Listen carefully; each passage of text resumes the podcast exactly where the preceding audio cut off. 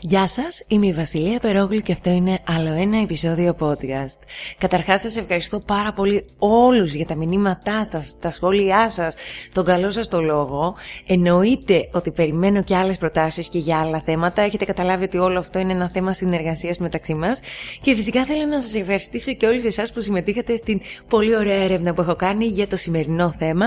Θέλω να σας πω πριν το ξεκινήσουμε ότι εγώ δεν έχω πεθερά, δεν έχω πεθερά. Αλλά φυσικά έχω πάρα πολλούς φίλους με πεθερά. Και φρέσκους και πιο παλιούς και και και και. Και στο συγκεκριμένο podcast θα σας εξηγήσω ακριβώς ό,τι μα ό,τι εξηγώ κάθε φορά σε όλους μου τους φίλους και τις φίλες φυσικά εννοείται, το λέω γενικά το φίλο γιατί καταλαβαίνω ότι αυτή η κατάσταση είναι πάρα πολύ δύσκολη. Τι κάνεις με την πεθερά σου που δεν είναι ούτε ακριβώς μαμά σου που θα σε καταλάβει, θα σε αγαπάει έτσι όπως είσαι με τα καλά σου, με τα κακά σου είναι μαμά του συντρόφου σου και πρέπει πραγματικά να βρεις μια άκρη κάπως να συνεργαστείς, κάτι να γίνει. Εάν λοιπόν βλέπεις αυτό το podcast αυτή τη στιγμή σημαίνει ότι δεν είναι και τόσο καλά τα πράγματα στην οικογένειά σου, αλλά γι' αυτό είμαι εδώ. Είμαι εδώ για να σου πω ακριβώς ποιο είναι το σκεπτικό. Το σκεπτικό τέλος πάντων που μπορεί να φέρει μια λύση. Εννοείται ότι ο κάθε δρόμος του καθενός είναι μοναδικός και ότι το κάθε πρόβλημα είναι εντελώς μοναδικό, αλλά εγώ θα μοιραστώ μαζί σας μια εντελώς γενικότερη σκέψη. Εντελώς γενικότερη σκέψη, ποιο είναι γενικά το σκεπτικό που μπορεί να έχει κάποιος για να έχει μια πιο εύκολη ζωή με την πεθερά του και γενικότερα με την οικογένεια του συντρόφου του. Είτε έχει παντρευτεί είτε όχι, καταλαβαίνω ότι είναι πάρα πολύ δύσκολο αυτό. Και γενικά, όταν γνωρίζεις την οικογένεια του συντρόφου σου, γενικά είναι δύσκολο γιατί απομυθοποιείται σιγά σιγά και ο σύντροφός σου. Πρέπει δηλαδή πραγματικά να τον αγαπάς πάρα πολύ.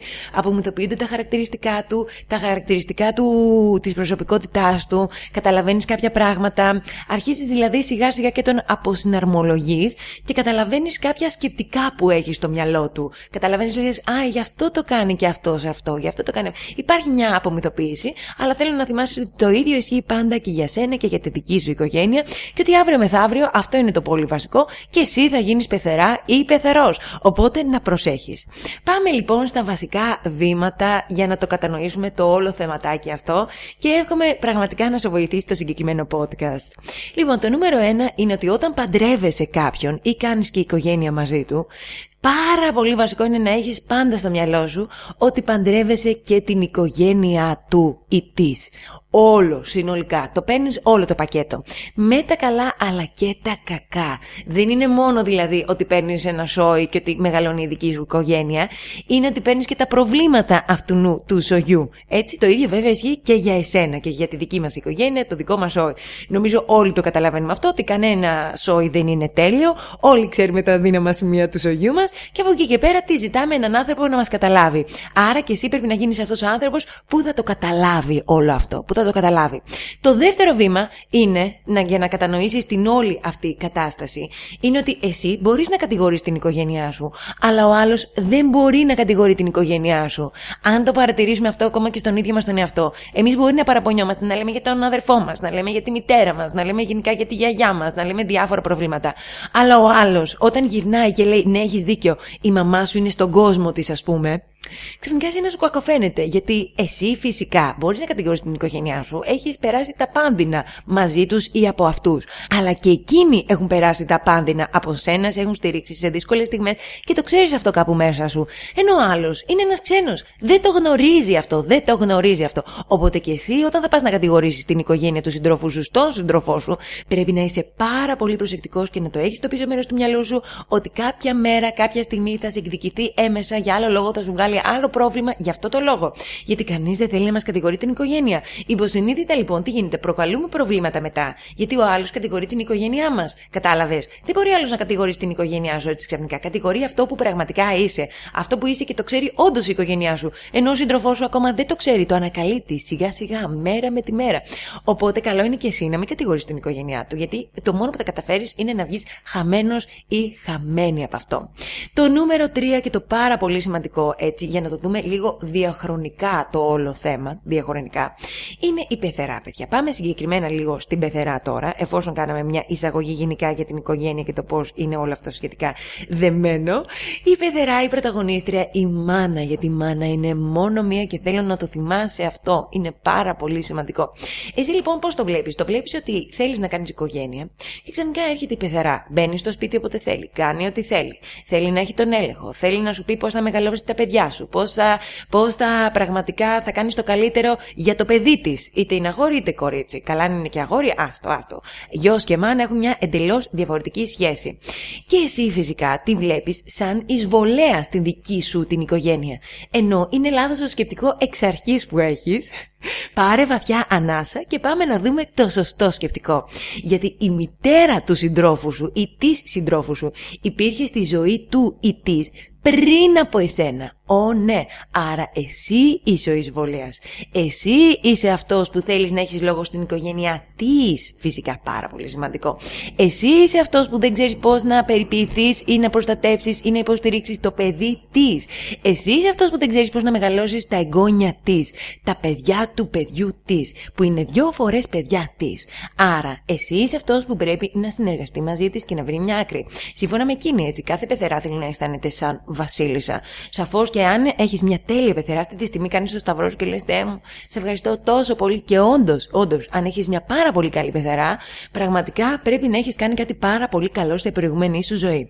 Αλλά λογικά δεν το έχεις αυτό, γι' αυτό βλέπεις και στο συγκεκριμένο podcast, και εγώ είμαι εδώ για σένα.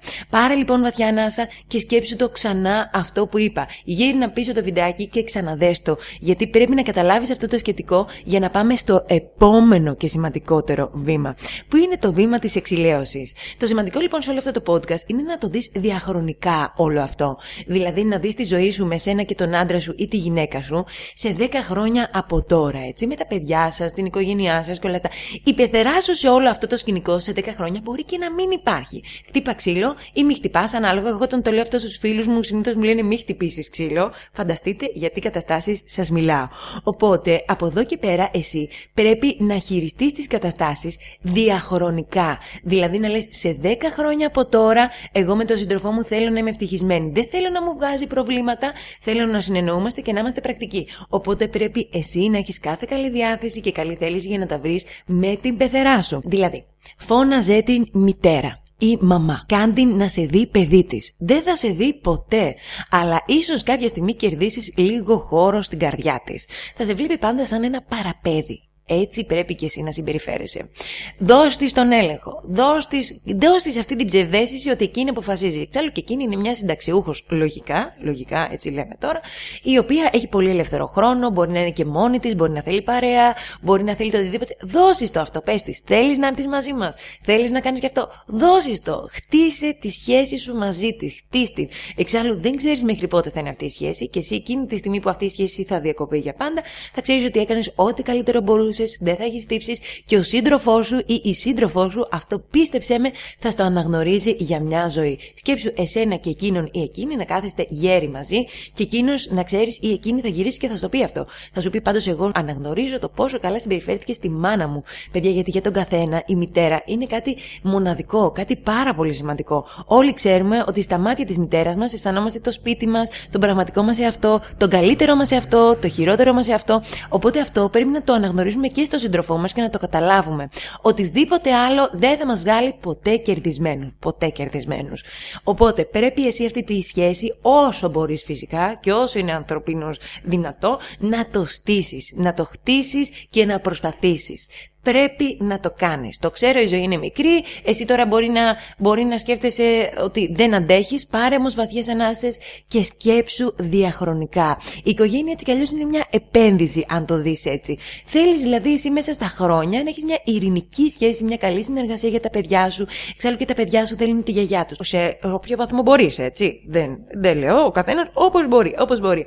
Εάν μπορείς να την αγκαλιάσεις, κάνε μια αγκαλιά. Εάν τα έχεις κάνει έως τώρα χάλια στη σχέση σας, Ζήτα τη συγγνώμη. Είναι πάρα πολύ βασικό αυτό.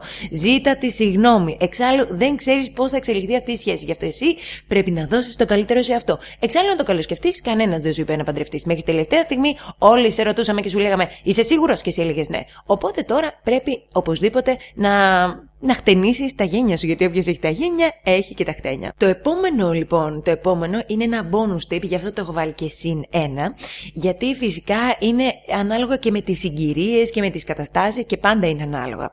Είναι παιδιά ένας πολύ βασικός κανόνας, πάντα εάν υπάρχουν και δύο πεθερές, ότι η μία πεθερά εξουδετερώνει την άλλη πεθερά. Δηλαδή, εάν θέλει μία πεθερά να έχετε συνέχεια μαζί σας και εσύ μπορείς να φέρεις και τη δική σου τη μητέρα, μπορείς να φέρεις και τη δική σου τη μητέρα. Εκεί πέρα υπάρχουν δύο εκδοχές. Οι δύο πεθερέ θα είναι πολύ τυπικές και θα προσπαθήσουν να τα βρουν μεταξύ τους για το καλό των παιδιών τους και των εγγονιών τους, ή, ή θα τσακωθούν, θα μαλλιατροφηθούν, θα γίνει χαμός και εκεί θα φέρεις τον σύντροφό σου σε μια κατάσταση που θα σου πει να σου πω κάτι, μήπως να απομακρύνουμε και τις δύο τις πεθερές. Εκεί πέρα εσύ πρέπει να είσαι πάρα πολύ διπλωματική και να πεις ναι, και εγώ αυτό πιστεύω ότι είναι σημαντικό, να πορευτούμε μόνοι μας και αν χρειαστούμε τη βοήθειά τους θα τους καλέσουμε εμείς οι ίδιοι αφού το συζητήσουμε. Γιατί, παιδιά, κάτι πάρα πολύ σημαντικό, εάν ο σύντροφός σου ή η σύντροφός σου δεν έχει θέσει όρια στη μάνα του ή της, δεν μπορείς να τα θέσεις εσύ τα όρια. Γιατί θα φανείς ο κακός, θα φανείς ο περίεργος και αυτός θα στο φυλάει κάπου μέσα του και θα σου δημιουργήσει πρόβλημα αργότερα.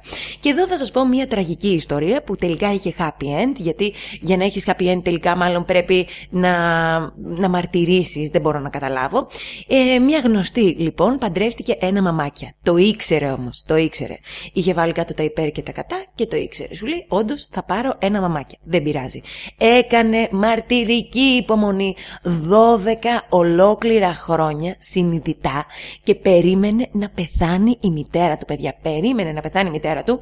Πέθανε τελικά η μητέρα του και όντως από τότε το παρηγόρησε και για το θάνατό της και ζήσανε ευτυχισμένοι. Καταλάβατε, δηλαδή πρέπει πραγματικά ο γάμος το έχει αυτό, έχει τη θυσία, ε, γίνεσαι ένας μάρτυρας, έτσι κι αλλιώς. πρέπει να το πάρεις απόφαση ότι πρέπει να γιάσεις αν θες να έχεις έναν επιτυχημένο γάμο, πόσο μάλλον στο θέμα πεθεράς. Γιατί πραγματικά, το λέω και το ξαναλέω και θα το πω τώρα εδώ στο τέλος, τις μανούλες τις αγαπάμε πάρα πολύ, μάνα είναι μόνο μία, μόνο εκείνη μας γνωρίζει και ποτέ στον κόσμο δεν θα μας αγαπήσει περισσότερο κανείς άλλος με πιο ανιδιοτελή αγάπη όπως η ίδια μας η μητέρα. Αυτό είναι πάρα πολύ σημαντικό. Και ο καθένας φυσικά εννοείται ότι αγαπάει με τον τρόπο του. Σαφώς και θα έχουμε και κάποια θέματα από την οικογένειά μας. Όλοι έχουμε ψυχολογικά, όλοι έχουμε το ένα, όλοι έχουμε το άλλο. Αλλά μάνα είναι μόνο μία και αυτό πρέπει να το σεβαστούμε και πρέπει να καταλάβουμε ότι ισχύει και για τον άντρα μας ή και για τη γυναίκα μας. Και πρέπει να το σεβαστούμε αυτό, ειδικά τώρα που κι εσείς είστε γονείς ή θα γίνετε γονείς, θέλετε κι εσείς να έχετε τον ανάλογο σεβασμό και την ανάλογη συνεργασία στα παιδιά σας.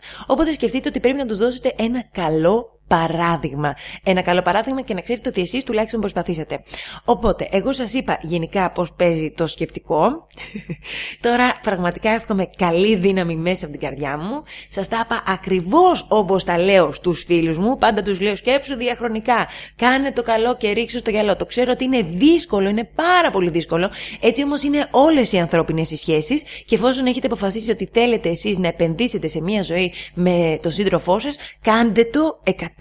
Προσπαθήστε. Βγάλτε τον καλύτερό σας σε αυτό και σας εύχομαι μέσα από την καρδιά μου καλή επιτυχία. Εάν βλέπεις αυτό το podcast και δεν έχεις ακόμα παντρευτεί, πριν παντρευτείς, δες προσεκτικά την πεθερά σου, την οικογένεια του συντρόφου σου, που του βλέπεις από εδώ και πέρα για όλη σου τη ζωή. Μη λες, άστο μωρέ δεν πειράζει αυτό, άστο μωρέ δεν πειράζει το άλλο, άστο μωρέ το παράλληλο, γιατί αυτά αργότερα δεν θα είναι άστο μωρέ, θα σε φέρνουν στα όρια σου. Πάρε λοιπόν βαθιές ανάσες και σκέψου τα υπέρ και τα κατά. Όπως θέλω να πιστεύω ότι σκεφτόμαστε όλοι στη ζωή μας. λοιπόν, ελπίζω αυτό το podcast να μην χρειαστεί να το δω κι εγώ στο μέλλον και να παίρνω βαδιές ανάσει και να λέω Βασιλεία ηρέμησε, Βασιλεία ηρέμησε. Τέλος πάντων, εγώ τα είπα, έκανα το χρέος μου, αυτή ήταν η έρευνα που έκανα. Πείτε μου και εσείς τα δικά σας, πείτε μου ιστορίες. Έχω ακούσει αυτές τις μέρες τα τραγικές ιστορίες, αλλά δεν πειράζει. Κάπου εδώ θα σας αφήσω και περιμένω και άλλα θέματα για τα επόμενα podcast. Αν και έχω ετοιμάσει αρκετά από αυτά που μου έχετε στείλει και σας ευχαριστώ. Είμαι η Βασιλεία Περόγλου και αυτό ήταν το επεισόδιο podcast. Εύχομαι μέσα από την καρδιά μου ό,τι και αν συμβαίνει να χαμογελάμε παιδιά, να χαμογελάμε. Φιλιά πολλά σε όλους.